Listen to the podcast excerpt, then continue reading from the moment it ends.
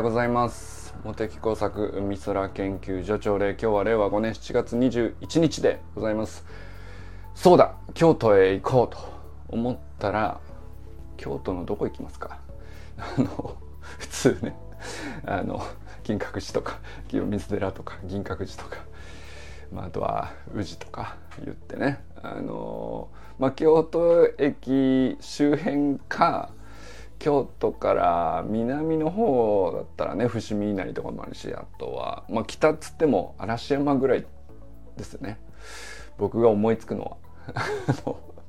っていうまあ僕もね実は京都生まれっていうね2歳までしかいなかったんであんまりその京都生まれですっていう感じでもないんですけど。でねあの安倍由紀香さんが今京都にいる。いらっしゃってた。もう帰ってきたのかな？えっ、ー、とまあ昨日行ってたよっていう場所が京都だと。京都なんですかそこっていうのがあの天橋立ってね。あまあ聞いたことあるしあ京都っぽい響き？ユージさんはようございます。そうだ京都に行こうで天橋立行ったんだと。で天橋立どこだっけなと。なんか行ったことないし僕も。地理もよく分かんなくて。えー、まあ、調べたら「ええらいとこにあるのね」と。いうかここ京都なんですかみたいな場所で。日本海側なんだよね。なんと京都が日本海に面してたことぐらいはねまあちらっと頭に入ってたんだけどあここなのっていう場所に天橋立があって。あのー、なんだ福井県と鳥取県に挟まれた若狭湾のあの湾の、えー、西側ここ鳥取じゃねえのっていう場所にですね実は京都がちょっと突き出てて京都府が。でそこのこう湾のちょっと奥まったところがこうなんていうの海の海流の流れがさこうよどんで、まあ、砂が溜まって、まあ、サスがこう砂丘みたいなやつがこう湾をうんと対岸から対岸までこうさ砂で橋ができてて、まあ、3キロ4キロぐらいの長さのなんていうの砂の歩道みたいな自然のね状態になっているところを、まあ、言ってるんですよね。でなんかこう風景とかなんとなくまあそういう場所なんだろうねっていうのは見たことあるったしなんとなくかまあ有名だからね天橋立っていう響きもかっこいいしさなんかすごそうじゃんっていうね それくらいの認識でしかなくてでこんなとこに京都府があの飛び出てて日本海側の鳥取と福井の間のところにね若狭湾に突き出てたのかと。っていう場所のそんなとこも京都府なのかっていう場所に天橋立があってそんなとこ行ったのっていう場所に安倍由紀香さんが行ってたっていう話なんですけど。あなるほど。そうだ京都に行こうで天橋立行くんですね。すごいさすがのフットワーク。あのまあやっぱりねあのなんていうのフィットネストレーナーやってるだけの説得力。これねやっぱ行動力においてねそこの瞬発力もさあの発揮してるっていうのがゆきかさんのねこうなんていうかフィットネストレーナーやってますっていう人がさあの思いついたことがあるのにで興味もあるのにんでも今はちょっととかって言ってるとちょっとねってなるんですけど。いやそこパッと言ってくれよって思うじゃん。自分ができないから。だからそこをさ気持ちよく言ってくれちゃってですね、まあ、そこからの投稿でしたけども。なんかすごいなんていうのここ良かったよっていうまあ一見すると映え写真でもあるんだよ。なんかすごくいい景色だし、まあ、海もほんと綺麗なんだよね若狭湾ってね。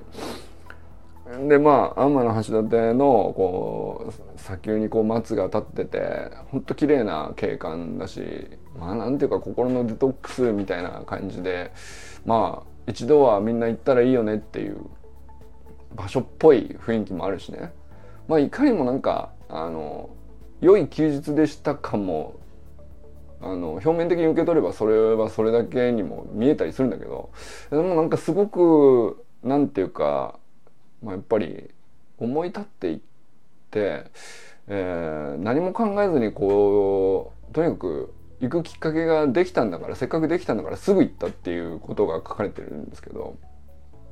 それがなんかあの多分ね関係もしてるんでしょうけど結局普段ねその自分がプロでいろんなお仕事してたりまあ日常的にこなれてきていることが普段だったらさ、まあ、出かける前はそれでこう道溢れてるから、まあ、だ大体何を学ぶとか言っても何にチャレンジするとか言っても大体慣れきっちゃってるところでさ、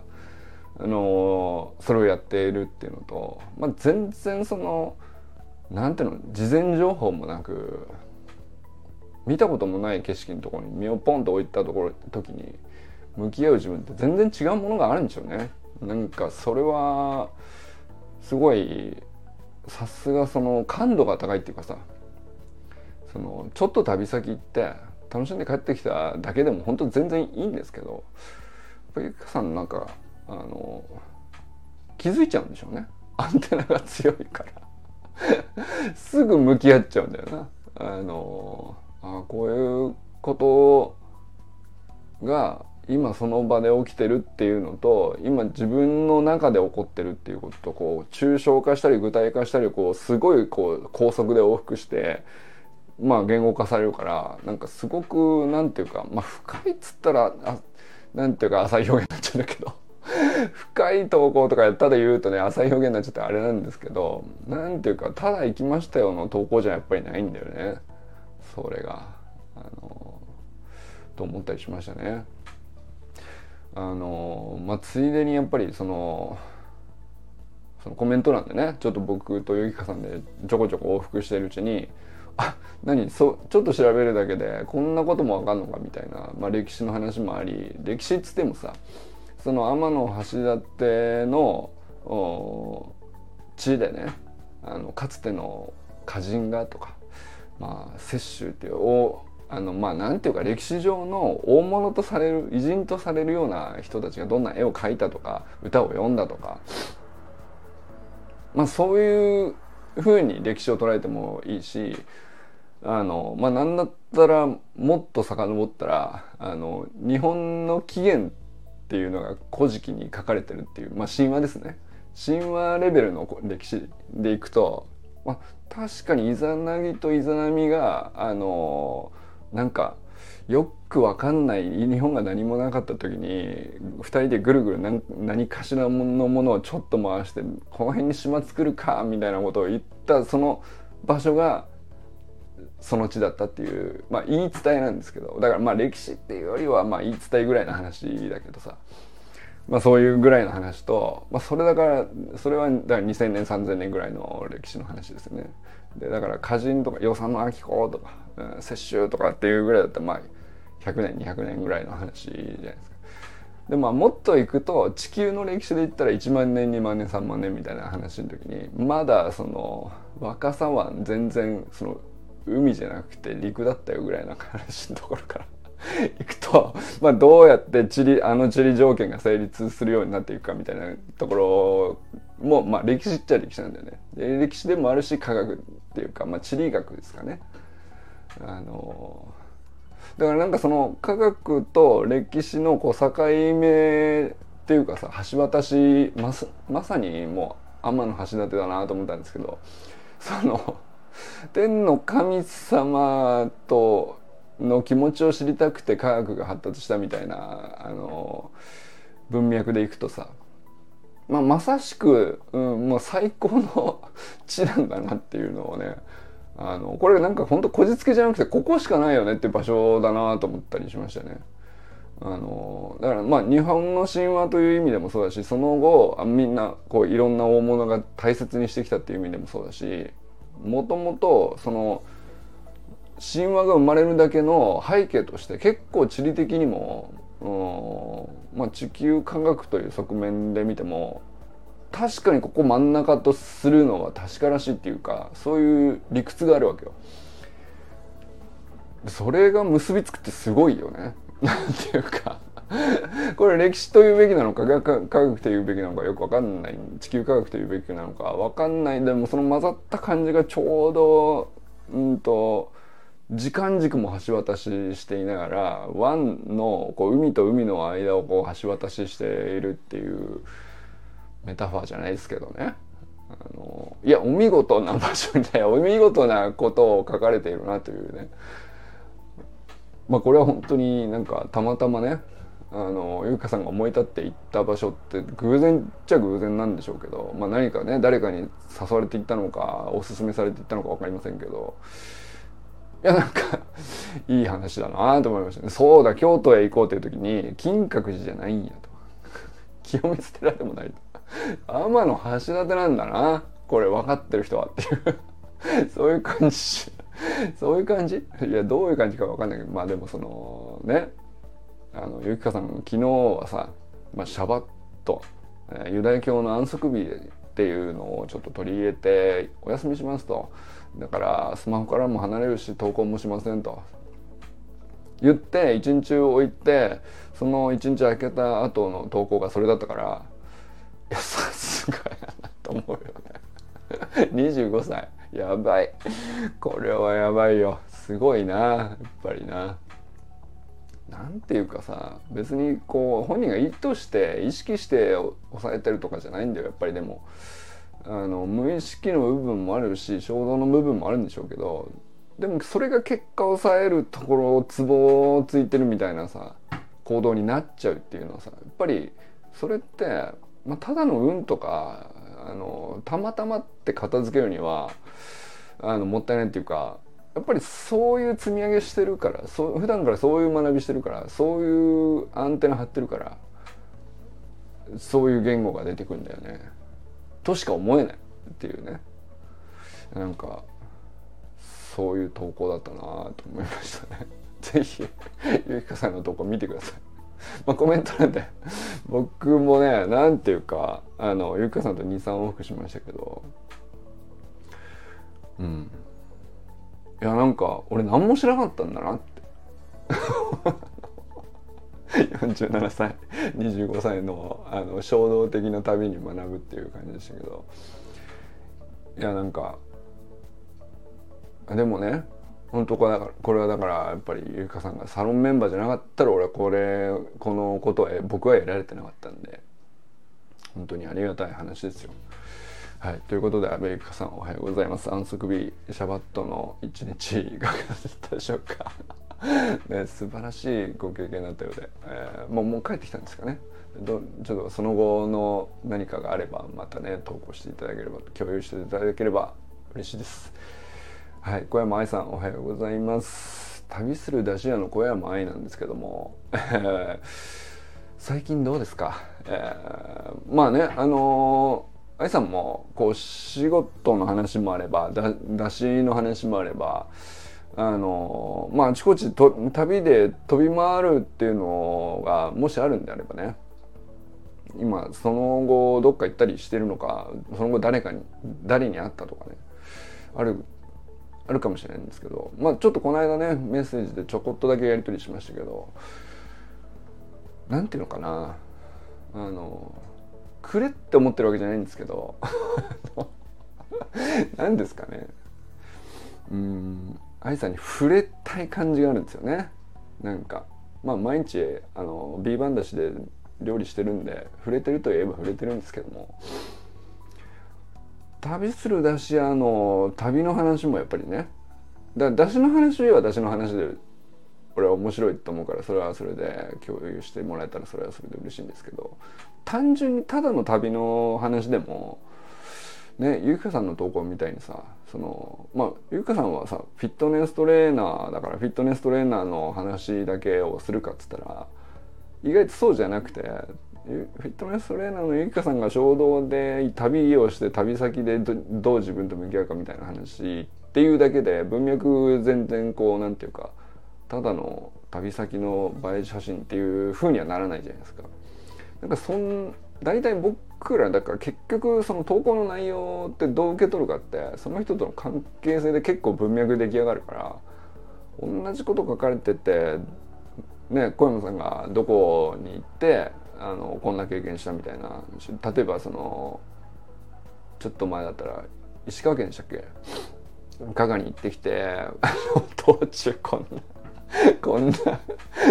こんなトラブルも七点抜刀の話ありましたがまああれ面白かったよね。だからああいうのってさ別に足しとは何の関係もない話なんだけどただただ面白いよね。だし旅する出し屋が旅の道中で何やってんだよみたいな話として見るとさすげえ面白かったんですけどなんかそれはなんか要するにサロンメンバーっていう関係性っていうのがまあ一つの文脈になって振りが効いてるっていうのもあると思うんですけどするとなんかまあ本人からしたらさ事実を書いてるだけかもしれないけど 笑っちゃうって笑っちゃう話っ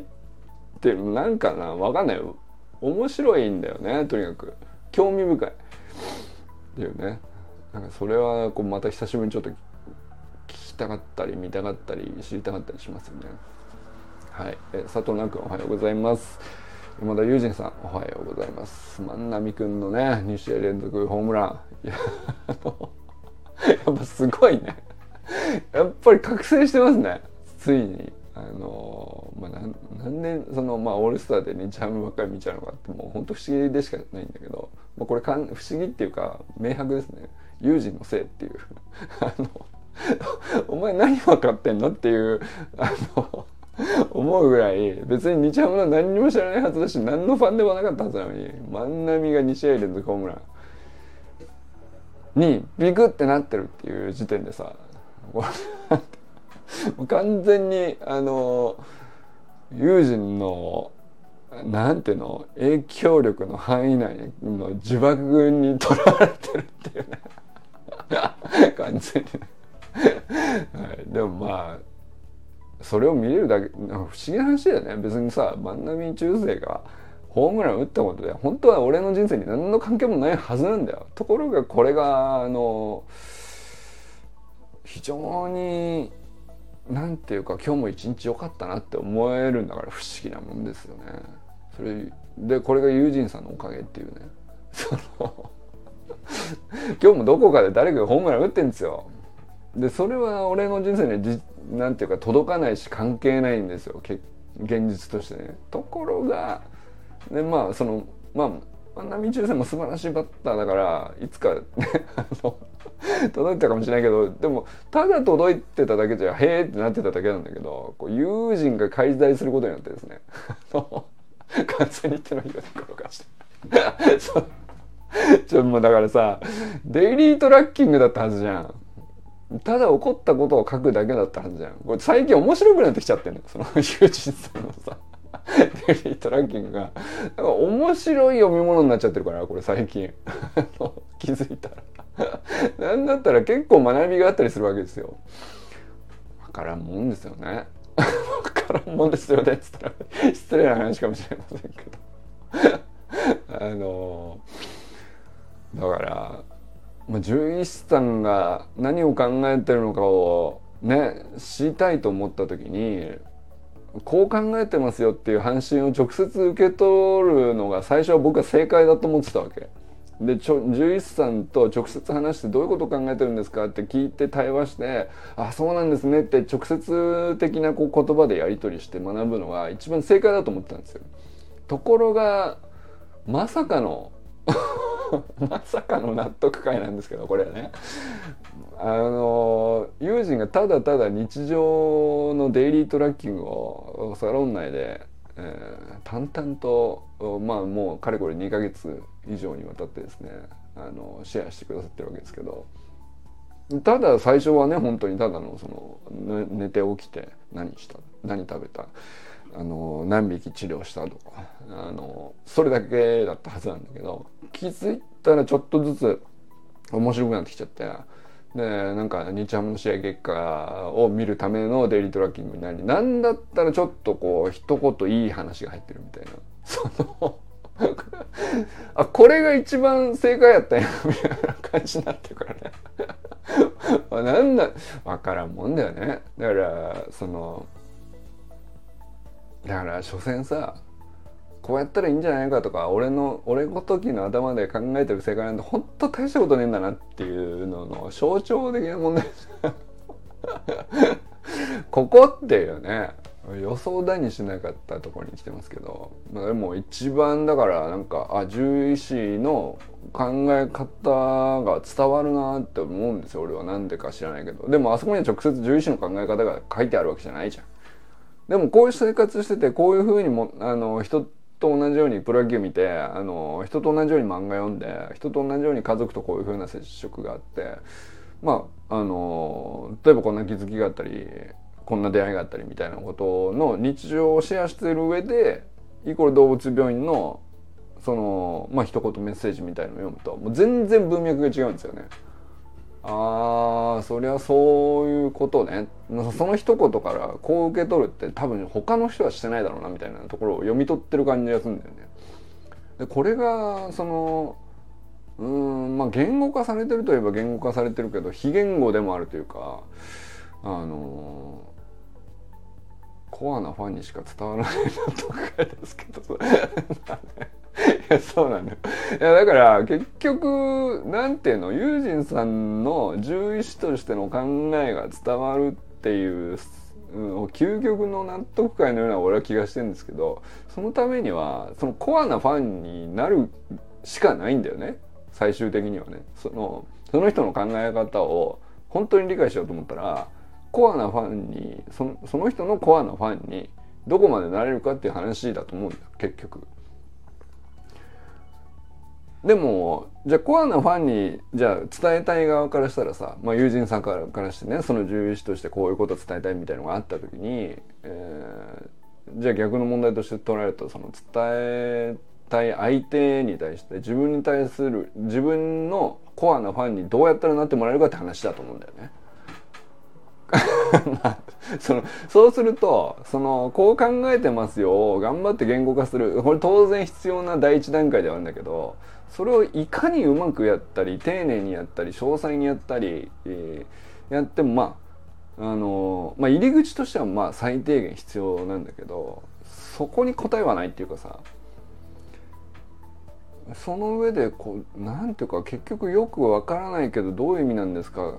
でもあなたはなんかすごいこう本当に面白い人ですねっていうところに入り込んで初めてちょっとずつちょっとずつこう分かってくるみたいな領域にいずれ入っていくんだと思うんですけどそれは敷居高いよね。別に敷居作ってるわけじゃないんだけど結局人を理解するとか人に伝えるとか伝わなんか分かりたいから伝えてほしいと思うとかまあいろいろ立場によって見方ありますけど結局その相手のコアなファンにどこまでなれるか問題なんですよね。っていうねそういう気がしたよな。まさかのデイリートラッキングを毎日2ヶ月間シェアするがこんなにこうなんていうか伝わってくるものが変わってくるっていうのはね予想だにしなかったですけどいや僕は今そんなとこにいますね。ユージンさんの獣医師としてのこう考えがこう、まあ、例えば今までもさ倫理の勉強を自習ノートをやって中庸とは何かとか死とどう向き合うかとか生きるって何なんだみたいな話も直接的に割としたじゃないですか。まあ、それもありつつで、まあ、その上でか獣医師としてこう日常こういうふうにせあのこういう問題にはこういうふうに考えてこういうふうに接してますよみたいな例えばまああの猫に餌をあげちゃうとかあるいはその地域に猫野良猫がどんどん増えちゃう問題とかいろいろあっ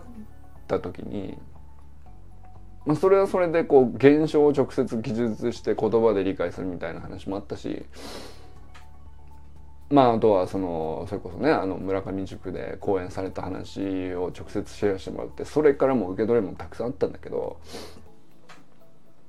最終今デイリートラッキングに来てるって わけわかんない これ何なんでしょうね。コアなファンっていうかまあ家族っていうかね。家族になっちゃうとやっぱり伝わってくるもののレベルがまた一段階全然違うよね、うん、と思ったりしたかな。はい、えー、おはようございます。おはようございますが言いたかっただけなんですけど。中村修平さんおはようございます。だからまあ周平さんのねあの少年野球の新ルール問題とかもあの結局同じような話だと思うんだよね。だからまああのオンラインスクール生仲間の中村修平があの少年野球のコーチもやっててだけでもまあそれなりに、ね、応援してたとは思うんですけどやっぱりなんかあのこのサロンでこうみんなで自習を繰り返してその往復やってで徐々にこう周平さんのこう言語化に対する向き合い方がどんどんどんどん変わってきて話すであったり書くであったりいろんな言語化ありますけどそれをこう周平さんなりにこうあっち行ってこっち行っていろんな考え方をこう迷ったりもしてたのを僕らこうずっと見てるじゃないですか。その歴史もうまさしく周平の歴史だと思うんですけど僕らがこう共有してたのは。そしててみるのとじゃもう全然違うんだよねあのブログがね。あのそう今朝ねちょっとあの為末さんの熟達論のすごいいい動画が上がってたんでこれも関連するかなと思ったんで是非ねあれよかったら見てほしいんですけどあのそうそうまあ周平さんが取り組もうとし取り組もうとしてるっていうか新しく提案して試行錯誤にチャレンジし始めている、まあ、少年野球の、まあ、新しいリーグ戦の形を考えたいなっていう、まあ、根っこに関わるかなと思ったんで、えー、為末さんのね熟達論の話、まあ、だから本も出るっていう話だったんで、まあ、ここっちもなんていうか僕の中でも勝手にすでに課題図書になってるんですけど。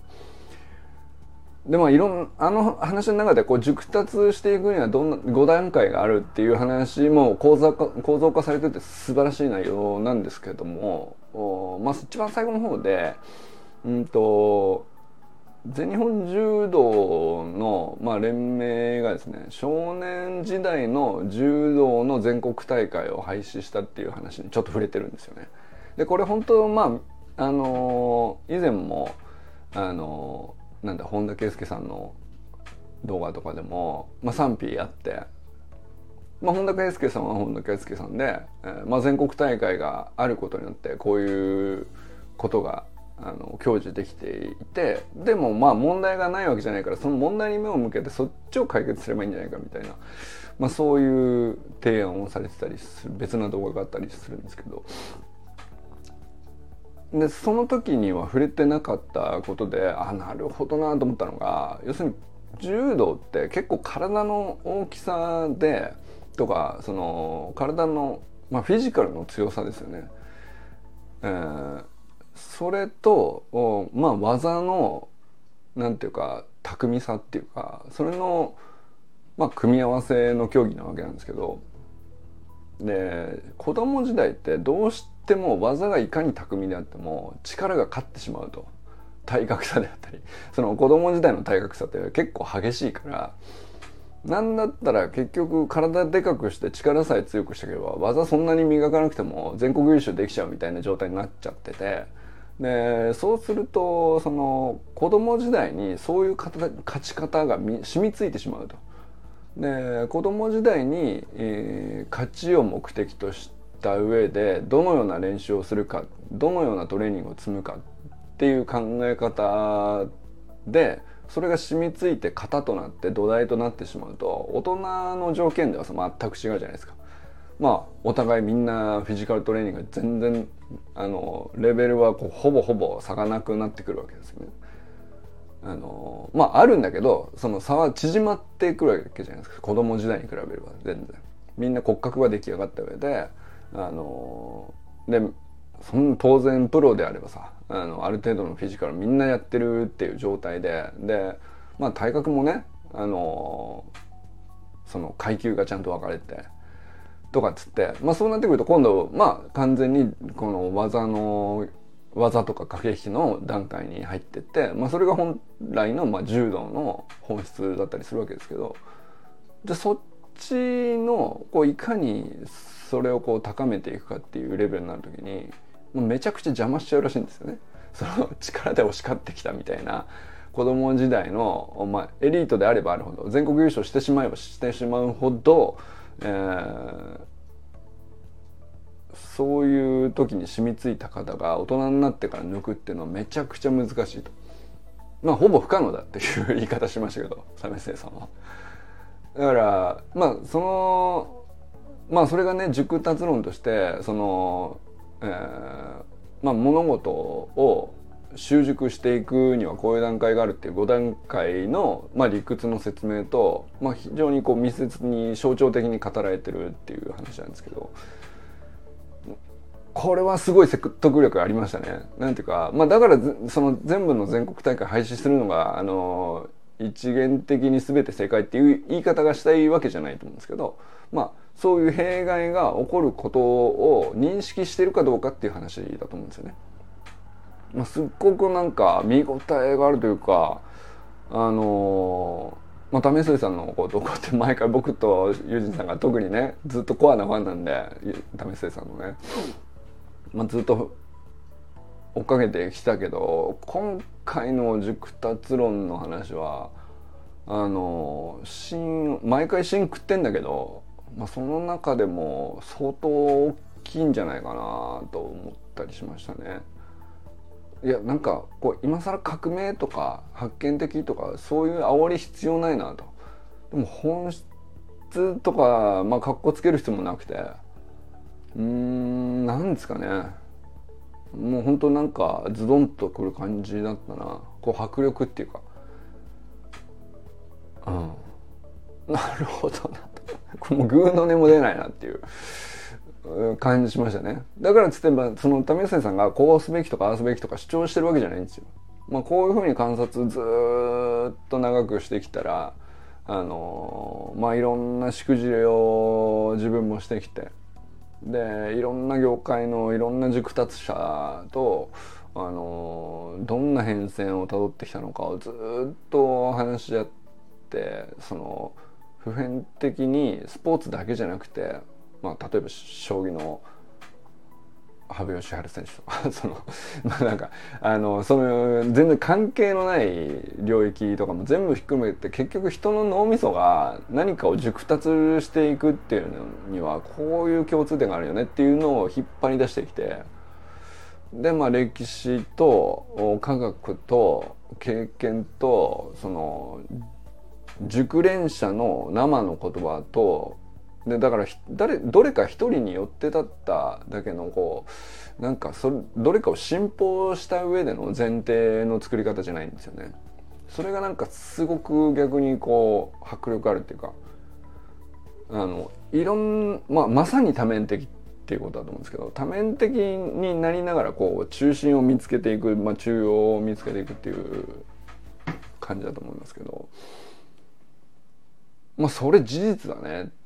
ていうそのいや見方によってはそれ事実だねじゃなくてあのどう見てもそこ真ん中で動かしがたいですねっていうその完成度の高さにこうちょっとしびれたっていうか震えたっていうかねすごいなと思いましたね。為末さんの考えの言語化の現在できる範囲の完成形が全て詰まってる感じがします。いや本当にそうですね。ありがとう。ございます毎回ね俺がこうモヤモヤしながらふわふわ喋ってるのをユージンさんが一言でまとめるっていう。あの 今朝も今朝もあの ありがとうございます。そうそういうことですって、どういうことっていうね。はい、えー、寺修子さんおはようございます。清水信之さんおはようございます。山本健太さんおはようございます。熟達論はね橋の向こうにもこれはあの避けて通れないところじゃないですかね。あの走り革命理論っていう一つの、まあ、プログラムではあります。でこれがあの素晴らしいことは間違いないんだけど熟達のどこのフェーズを捉えているものであるかどこにフェーズにこう当てはめて、えー、効果を発揮するものであるかとかっていう話でいくとそれはやっぱり認識してるかどうかで全然話変わってくるからね。でその熟達のフェーズごとにその確一的なプログラムで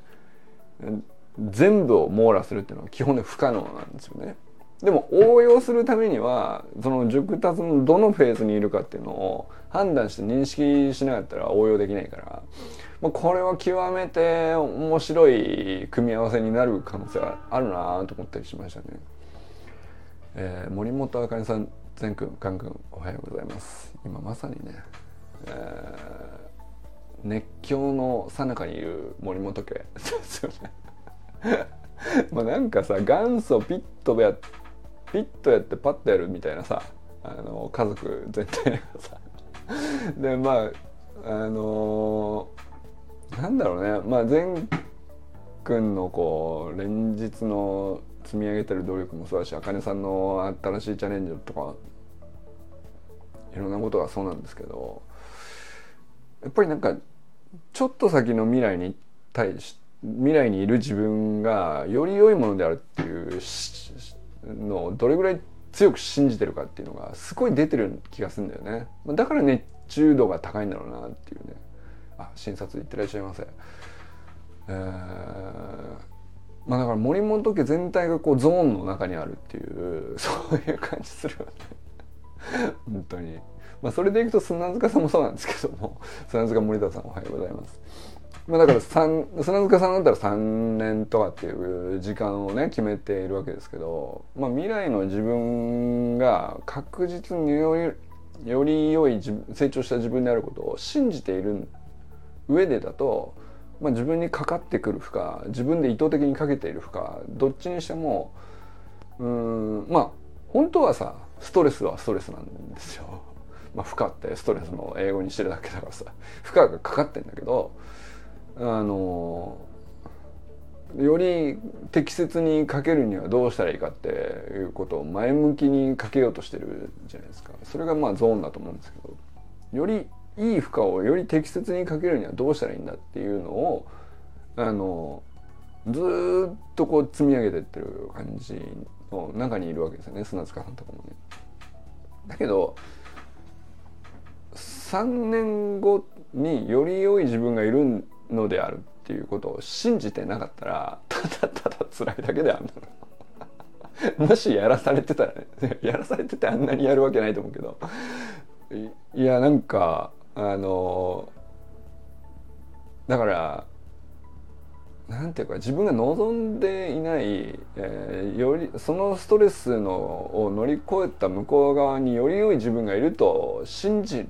ていないっていう状態の時にかかる負荷ですよね。それが要するにいわゆる一般的に悪い文脈でいうストレスなんでしょうけどでまあそれでこう体が壊れちゃったりメンタルやられちゃったりっていうのもそれ当然あるんですけどでもストレスそのものが悪ではないというかさそのストレスの受け取り方と摂取の仕方とうんコントロールの問題なんだろうと思うんですけどゾーンに入ってる人たちはもう死ぬほどストレスかかってると思うんだよ。そのだって来る日も来る日ももうどどんどん練習したりどんどんいろんなこと考えてチャレンジしたりあの日常で今までなりきったところから抜け出してねほっとけば安泰で安心で、えー、っていう生活だったはずなのにそれをちゃんと自分の意思で手放してもう結構なストレスだと思うよ。それをやることによってゾーンに入ってってってで自らこうストレスを選んで摂取してでそれが何て言うかさらに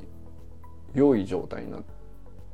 にこう何て言うか勝手に導かれていくみたいなサイクルに入っていくというかさ。まあそれは何なんですかね。ちょっとまあうまく表現できないんですけどでもほんとちょっとの差だなと思うんですけどね。受け取ってるストレス自体は自分にかけてるストレス自体はどっちも大して変わらないんじゃないかなと思うんですけど本当になんかちょっと先の未来の自分がそれを超えた先で絶対に良くなるって信じてるか何も変わらないのになんでこのストレス受けなきゃいけないのって思ってる感の差なんだよね。でもこれどっちもすぐなっちゃうんだよ。コントロールできいやそう思えばいいじゃんと。そう考えればいい。前向きに考えればいいじゃんって思うんだけどできない時にはできないじゃないですか。っていうね。これ何なんでしょうね。これはでもまあできればね。あの前向きにこう転がっていく。ゾーンの方のストレスを身につけたいんだけど